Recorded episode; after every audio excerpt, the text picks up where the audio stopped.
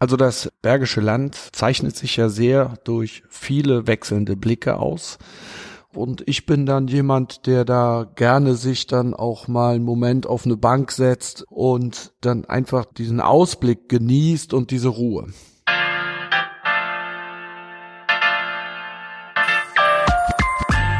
Hör mal, wer da reist. Der Dein NRW-Podcast.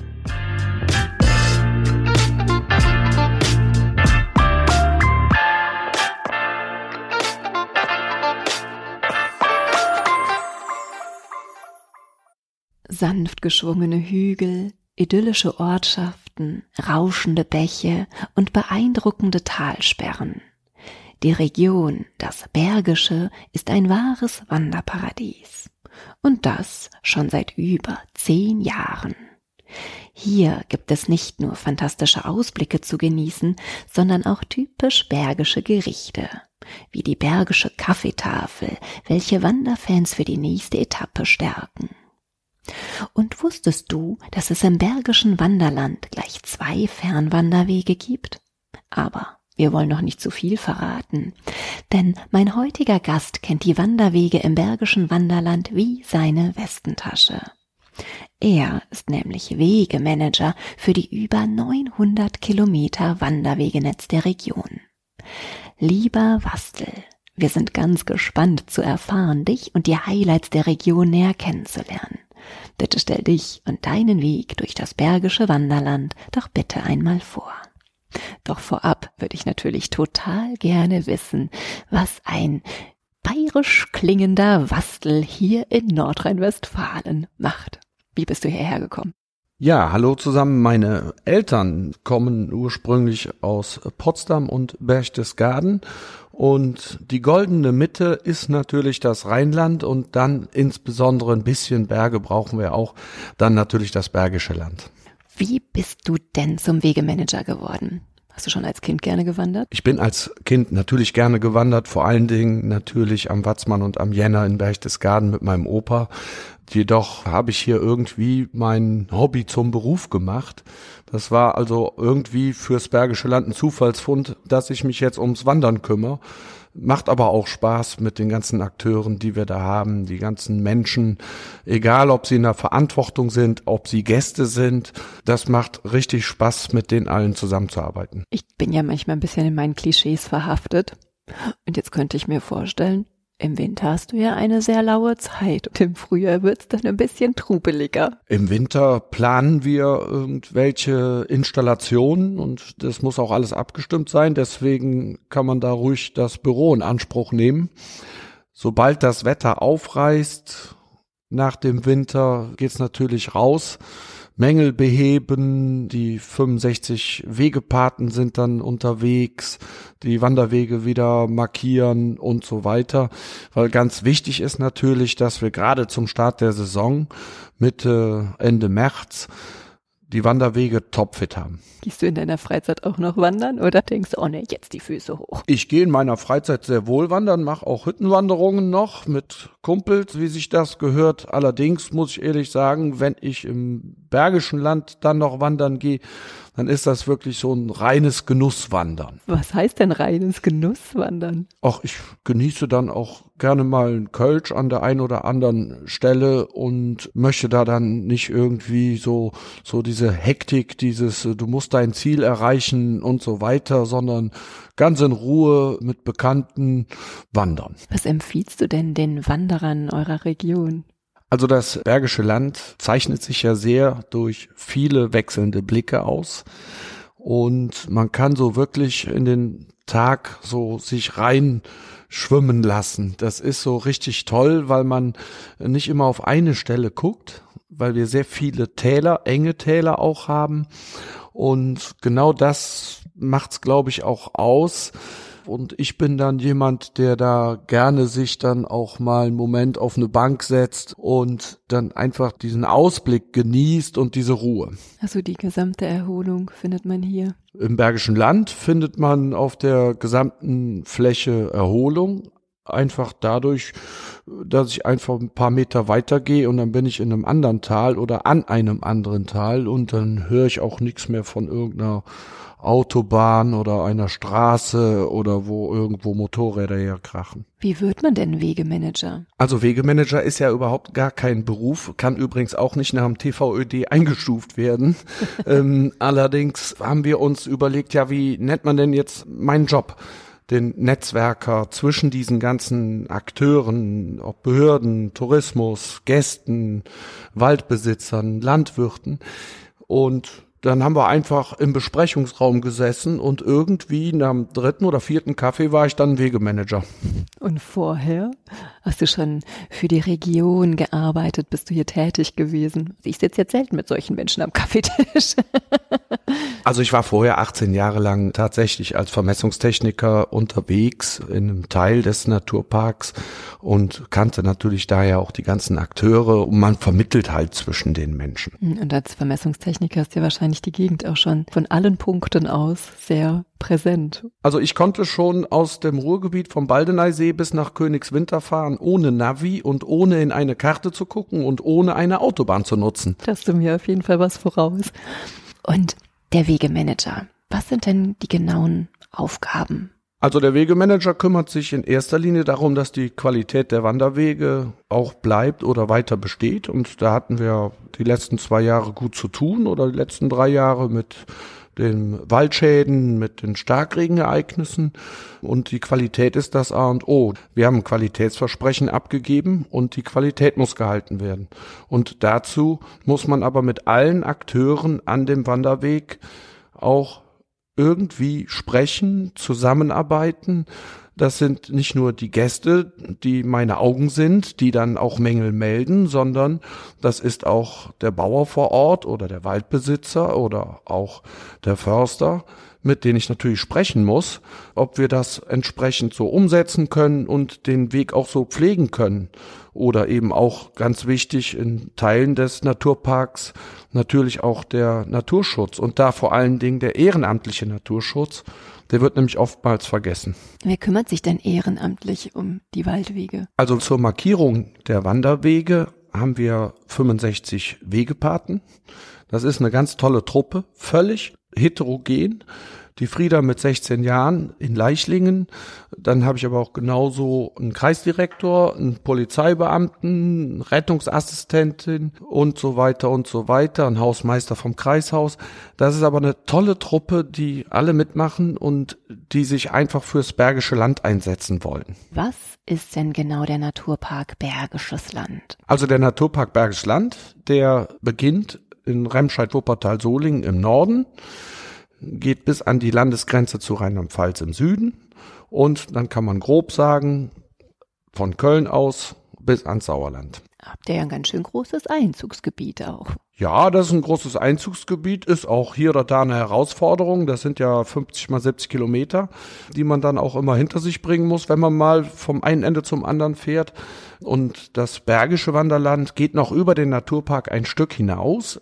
Es geht also bis ins Siebengebirge im Süden, bis auf den Drachenfels in Königswinter und im Norden natürlich hoch bis an den Baldeneysee in Essen. Wie viele Menschen sprecht ihr an? Also wir versuchen natürlich, ich sage jetzt mal in der Erreichbarkeit von anderthalb Stunden mit dem Pkw, 18 Millionen Menschen zu erreichen. Die können uns erreichen und wir wohl hoffentlich auch. Und wir haben in den letzten zehn Jahren Zuwächse im Bergischen Land. Wir haben mehr Gäste und das ist auch richtig toll. Die Dörfer sind teilweise richtig stolz auf ihre Wanderwege und sagen, boah, das hat sich ja mal gelohnt. Jetzt habt ihr den Naturpark in zwei große Fernwege aufgeteilt und 24, ab Sommer sogar 25 Streifzüge eingeteilt. Ich würde wahnsinnig gern den ein oder anderen mal mit dir zusammen abwandern. Wollen wir anfangen mit dem Bergischen Weg? Wo starten wir? Wir starten mit dem Bergischen Weg in Essen Stadtwald, gehen um den Baldeneysee halb herum und dann geht's ab Richtung Süden über Düssel, sehr interessanter Ort mit der Düsselquelle auch.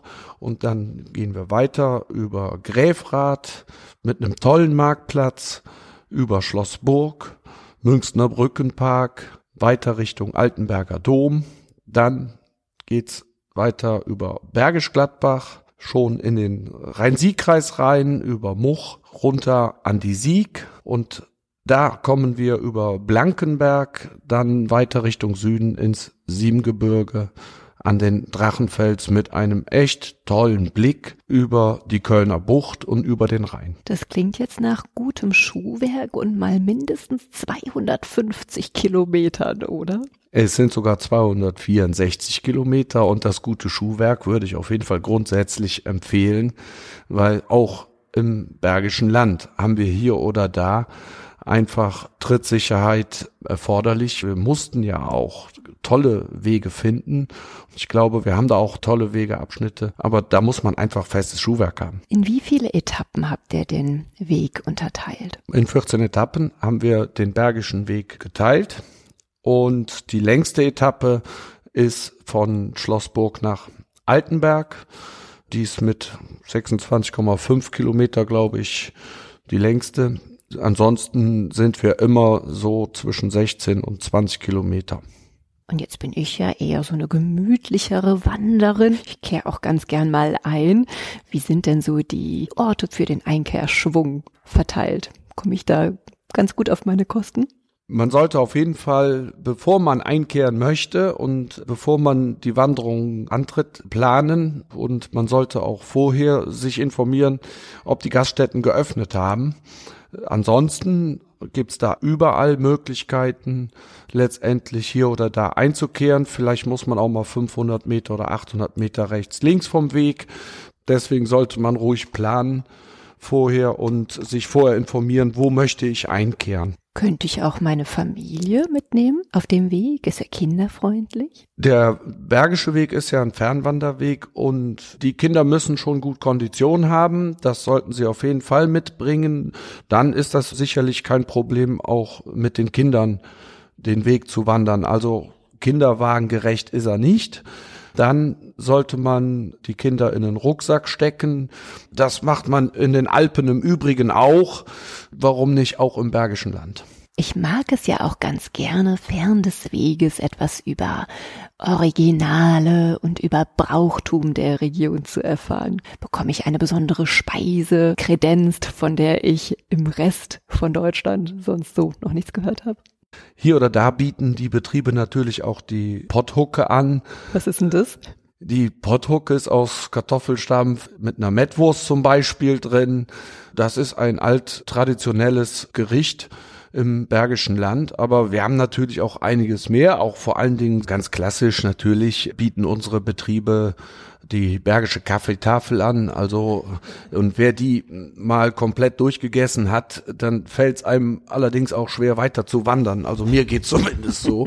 Äh, ich bin dann immer so voll, dann kann ich gar nicht mehr weiter wandern. Aber selbstverständlich, der Bergische Weg muss ja auch die bergische Geschichte ein wenig erzählen und mit Altenberg dem Altenberger Dom und äh, insbesondere Schlossburg, wo der Graf von Berg residiert hat, der übrigens auch Düsseldorf gegründet hat, nur um das mal zu sagen, laufen wir natürlich die historischen Orte oder ein Teil der historischen Orte im Bergischen Land im Naturpark an. Jetzt ist der Bergische Weg kein Rundwanderweg. Wie gut ist denn der öffentliche Personennahverkehr an die Wege angeschlossen, so dass ich auch immer wieder zu meinem Ausgangspunkt zurückfinde? Also wir haben natürlich den ÖPNV versucht mitzudenken, also Bus und Bahn ist auch ein Wunsch. Sehr wohl sollte man da aber auch vorher immer, wie bei allen anderen Wanderungen auch, schauen, wie die Anschlüsse sind und wie man wieder zurückfahren kann. Ansonsten ist der Bergische Weg relativ gut angeschlossen. Also als Beispiel kann ich da die Etappe bei Rösrath nennen. Das ist nämlich ganz witzig. Vier Stunden wandern und vier Minuten zurück zum Auto mit der Bahn. Das ist dann was für die Gemütlichen vielleicht. Wenn ich jetzt aber Fan von einem Rundwanderweg wäre, ja, als Fan für einen Rundwanderweg bieten sich natürlich die Bergischen Streifzüge an, die wir ganz besonders thematisch aufgebaut haben. Und es bietet sich natürlich als Rundwanderweg der Bergische Panoramasteig an, wo man aber auch zwölf Etappen hat, wo man einfach äh, schon auch Gastronomie und auch ÖPNV ein bisschen planen sollte. Ich bin ganz gespannt, die einzelnen Etappen kennenzulernen. Wo starten wir? Beziehungsweise und wo kommen wir wieder an? Der Bergische Panoramasteig startet in Ründeroth an der RB 25 im Aggertal übrigens und führt dann über Lindler, Kürten, Wermelskirchen, Rade vom Wald und weiter über die älteste Stadt im Bergischen Land, Wipperfürth, Marienheide, Gummersbach, Morsbach, Nümbrecht, Waldbrüll, Wiel zurück nach Ründeroth. Auch da muss man immer so ein bisschen vorher schauen, wie die Busverbindungen sind, aber auch Gastronomie muss man vorher planen. Ein Gutes haben ja diese Waldschäden zurzeit, das muss man ehrlicherweise sagen, der Panoramasteig wird jetzt seinem Namen richtig gerecht. Perfekte Aussicht. Wir haben ganz tolle Aussichten vom Panoramasteig. Man sieht jetzt auch endlich mal unsere Trinkwassertalsperren. Die konnte man früher nie sehen. Jetzt kann man die Trinkwassertalsperren sehen, wie die Wieltalsperre zum Beispiel oder auch die Genkeltalsperre. Man kann sie jetzt wirklich von oben schon sehen und die waren immer so verborgen, wie auch die Dünntalsperre zum Beispiel. Und jetzt haben wir unsere Sichtachsen. Was für Highlights gibt es denn an den unterschiedlichen Stationen, wo du sagst, Claudia, weißt du was, das darfst du auf keinen Fall verpassen? Also im Bergischen Panoramasteig haben wir viele Highlights, wo eigentlich die Natur für sich selber spricht. Und ich glaube, das ist auch sehr viel wert. Aber nichtsdestotrotz, wir haben Wipperfürth mit der ältesten Stadt des Bergischen Landes, eine ganz tolle Talsperrenmauer an der Neietalsperre. Dann haben wir auch Panabora in Waldbrüll, wo wir direkt entlang gehen an dem Baumwipfelpfad. Das ist übrigens auch eine coole Geschichte, wenn man da mal oben rauf geht und dann mal guckt, so wo man denn überall den Panoramasteig hergewandert ist. Man kann fast alles sehen. Und dann geht's weiter über Schloss Homburg in Nümbrecht, wo immer tolle Ausstellungen sind und auch Aktionen sind. Und dann haben wir weiter Ründeroth natürlich, wo wir gestartet sind und auch wieder ankommen mit dem Windloch, die größte Höhle Nordrhein-Westfalens. Begehbar? Das Windloch ist leider nicht begehbar, weil es für Forschungszwecke nur zur Verfügung gestellt wird, kann man auch nachvollziehen nach diesem sensationellen Fund für Nordrhein-Westfalen. Und wir haben aber natürlich eine begehbare Schauhöhle nebenan, die auch, so sagen die Forscher, mit dem Windloch direkt zusammenhängt. Also ganz grob gesagt, so ein bisschen kann man Höhle erleben. Wir sind ja auch die ein oder anderen Tropfsteinhöhlen auf dem Weg. Wir haben auch die Tropfsteinhöhle in Wiel zum Beispiel, wo der Panoramasteig nicht weit weg von ist. Weißt du was? Habe ich nämlich eine ganz schöne Erinnerung. Nach Wiel habe ich meine erste Klassenfahrt in der Grundschule gemacht und da waren wir auch in der Tropfsteinhöhle. Das ist aber auch schon bestimmt 100 Jahre her. Also heute ist die Tropfsteinhöhle zum Beispiel auch für Heiratswillige sehr geeignet. Ähm, oh. Die Menschen können in der Tropfsteinhöhle auch heiraten und wir haben vom Bergischen Panoramasteig natürlich auch einen Zuweg zur Tropfsteinhöhle in Wiel ausgeschildert. Also die Braut mit Wanderstock ja, statt Brautstrauß. Man kann es ja mal probieren. Ist auf jeden Fall sehr authentisch. Und ich meine, ihr seid ja auch an die ein oder andere Großstadt angeschlossen, so dass kein Problem ist, an das entsprechende Equipment zu kommen. Köln liegt ganz in der Nähe, Düsseldorf liegt ganz in der Nähe. Wenn ich jetzt aber vorhabe, ich möchte vielleicht lieber kleine Tagestrips machen. Du hast ja schon eben die Streifzüge angesprochen. Hm, wir sind im Frühjahr. Welchen Streifzug würdest du mir denn jetzt fürs Frühjahr ganz besonders ans Herz legen?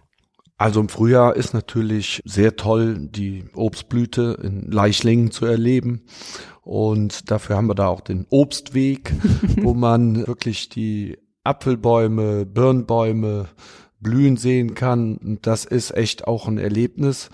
Das würde ich auf jeden Fall machen. Genauso würde ich auch den Bierweg empfehlen weil es wird dann alles wieder schön grün und gerade dieses Grüne lässt die Menschen einfach wieder fröhlicher werden. Ich merke das jedes Mal im Frühjahr, da sind die Leute wieder gut drauf und die Gäste haben ein Grinsen im Gesicht und haben nette Gesichter und gerade an dem Bierweg haben wir im Sommer letzten Jahres Erdkühlschränke installiert, Was sprich ist denn das? äh, sogenannte Hopfenhöhlen. Mhm. Man kann also sich eine Hopfenhöhle buchen für 30 Euro und kann auch vorher sagen, was man drin haben will, ob jetzt zum Beispiel ein alkoholfreies Bier, den Sportsfreund oder ein Zumpfkölsch oder ein Erzquellpilz, aber natürlich auch ein Malzbier oder Fassbrause, was es so gibt äh, von der Brauerei.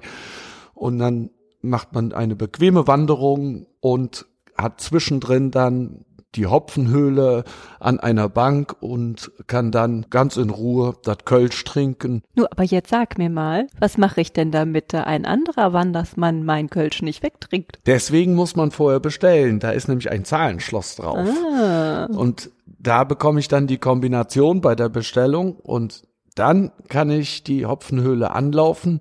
Im Übrigen auch. Und das sind so tolle Geschichten aus dem Bergischen Land, die das mit dem Wandern entwickelt haben. Die Menschen machen hier mit. Wir haben auch eine Wanderwurst, ist ja klar. Und die kann man natürlich auch bestellen und die wäre dann auch mit in der Hopfenhöhle. Also ich glaube, der Bierweg, der ist schon gebucht. Das klingt ja so verführerisch. Und wenn ich jetzt Kinder habe, welchen Weg gehen wir dann? Für Kinder lässt sich, wie ich eben gesagt habe, zum Beispiel der Obstweg natürlich empfehlen, aber wir haben auch in Gummersbach den Energieweg, der auch direkt entlang einer Talsperre verläuft. Das ist für Kinder immer was. Wasser und was erleben. So, und dann bietet sich natürlich auch, auch wenn es kein Mausweg ist, der Waldmythenweg in Waldbrüll an, weil wir da natürlich Geschichten aus dem Wald erzählen, wie Robin Hood oder Zwerge oder von den Elfen, Einhörner, also alles, was so mit dem Thema Wald zu tun hat und Märchen, ähm, das erzählen wir auch. Und da haben wir zum Beispiel auch unsere Audiostation, nennen wir sie. Das sind Kurbelkästen, wo man dann kurbeln muss und dann wird eine Audiodatei abgespielt. Und da spricht natürlich auch Robin Hood zu einem. Und das macht den Kindern natürlich richtig Spaß. Die haben da einfach Bock drauf, bis zur nächsten Tafel den rot-weißen Markierungszeichen vom Bergischen Streifzug, dem Waldmythenweg zu folgen und einfach bis zur nächsten Tafel schon mal zu laufen und loszukurbeln. Sag mal, du hast jetzt ein paar Mal die Maus angesprochen. Ist das die Maus aus dem Fernsehen? Ja, natürlich, das ist die Maus aus der Sendung mit der Maus, die wir natürlich alle kennen. Ich bin mit ihr groß geworden. Ich auch. Und die Maus ist ein Sympathieträger, wirklich von jung bis alt, weil wir sie alle kennen und mit ihr groß geworden sind oder die Kinder gerade groß werden mit ihr. Und deswegen war für uns ganz wichtig, dass wir für die Kinderwege die Maus haben. Ja, und wenn die das mit ihren kleinen kurzen Beinchen schafft, dann schaffen das auch alle Kinder. Genau. Und wir haben sechs Mauswege bei den Bergischen Streifzügen. Da erklärt auf dem untersten Teil der Tafel die Maus in ihren Worten das Thema. Und das war auch eine ganz spannende Entwicklung einfach seinerzeit, weil wir als Erwachsene denken ja immer so hoch kompliziert. Und bei den Kindern geht's alles einfacher, wesentlich einfacher. Und dann musst du als Erwachsener bei der Entwicklung von so einem Weg auch plötzlich wieder mal einfach denken. Das war das Spannende bei der Entwicklung der Mauswege. Und das kommt bei den Kindern, aber auch bei den älteren Kindern äh, sehr gut an. Also, das habe ich rausgehört. Der Obstweg und der Bierweg, die sind im Frühjahr sehr schön zu laufen. Wenn ich jetzt so an die Sommermonate denke, ist es vielleicht ein bisschen heißer. Wo würdest du mich denn im Sommer hinschicken? Im Sommer bietet sich auch der Bergische Fuhrmannsweg zum Beispiel an. Der ist in Marienheide weil wir da auch direkt eine kleine Talsperre haben mit Badestellen, wo man zum Beispiel auch mal eben die Füße ins Wasser stecken kann. Weil das tut auch ganz gut, äh, gerade im Sommer, wenn die Füße so qualmen, einmal kurz ins Wasser. Und warum Fuhrmann? Die Fuhrmänner haben natürlich auch im Bergischen Land eine große Bedeutung, weil wir viele Waren weil wir kein Eisenbahnnetz so groß hatten, haben die Fuhrmänner eine wichtige Rolle zum Warentransport hier im Bergischen Land gespielt. Und wir haben ja im Übrigen auch zum Beispiel eine Hansestadt im Bergischen Land mit Wipperfürth die ein zentraler Ort war, wo die Fuhrmänner auch hingefahren sind. Und genau diese ganze Geschichte dieses Warentransports mit den Kutschen entsprechend, die Waren zu transportieren. Das alles erzählen wir an dem Fuhrmannsweg. Und apropos Füße ins kalte Wasser halten. Ich habe ja gehört, dass der Werbespot einer bekannten deutschen Biermarke, Bierbrauerei, auch hier gedreht worden ist. Ja, die drehen hier ständig irgendwie an irgendwelchen Bachläufen oder insbesondere auch teilweise an unseren Talsperren. Der Naturpark Bergisches Land ist ja mit seinen 16 Talsperren der Naturpark mit den meisten Talsperren in Europa übrigens. Und das Plätschern spielt so eine besonders wichtige Rolle? Das Plätschern ist ja einfach ein natürliches Geräusch, was für viele sehr beruhigend ist und sehr wohltuend ist. Und das dann natürlich man damit auch das Bier bewirbt, ist doch vollkommen verständlich. Finden wir hier auch noch andere Settings für Filmaufnahmen? Werdet ihr häufig als Kulisse genutzt? Es kommen die ein oder anderen Anfragen von größeren Fernsehsendern für Sendungen und unsere Gaststätten zum Beispiel teilweise, die alten Gaststätten werden auch als Drehorte teilweise genutzt oder ältere Gebäude. Das ist fürs Bergische Land jetzt nichts Neues.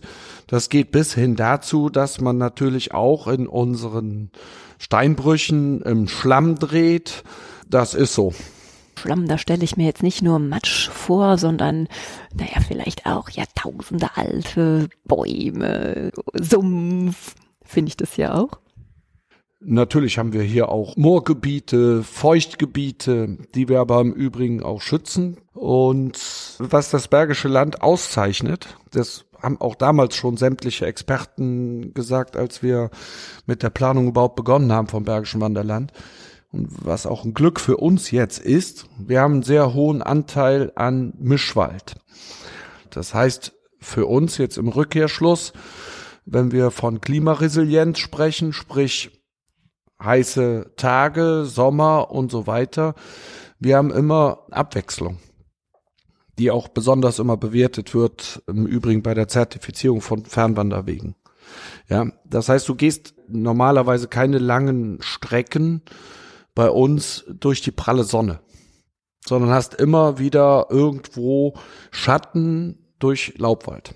Und wenn wir jetzt nicht an den Sommer denken und schöne Beschattung durch belaubte Wälder, sondern wenn wir überlegen, wir wollen auch mal im Herbst und Winter raus an die frische Luft runter vom Sofa, aber wir wollen auch nicht so richtig nur durch nasse und matschige Wege gehen.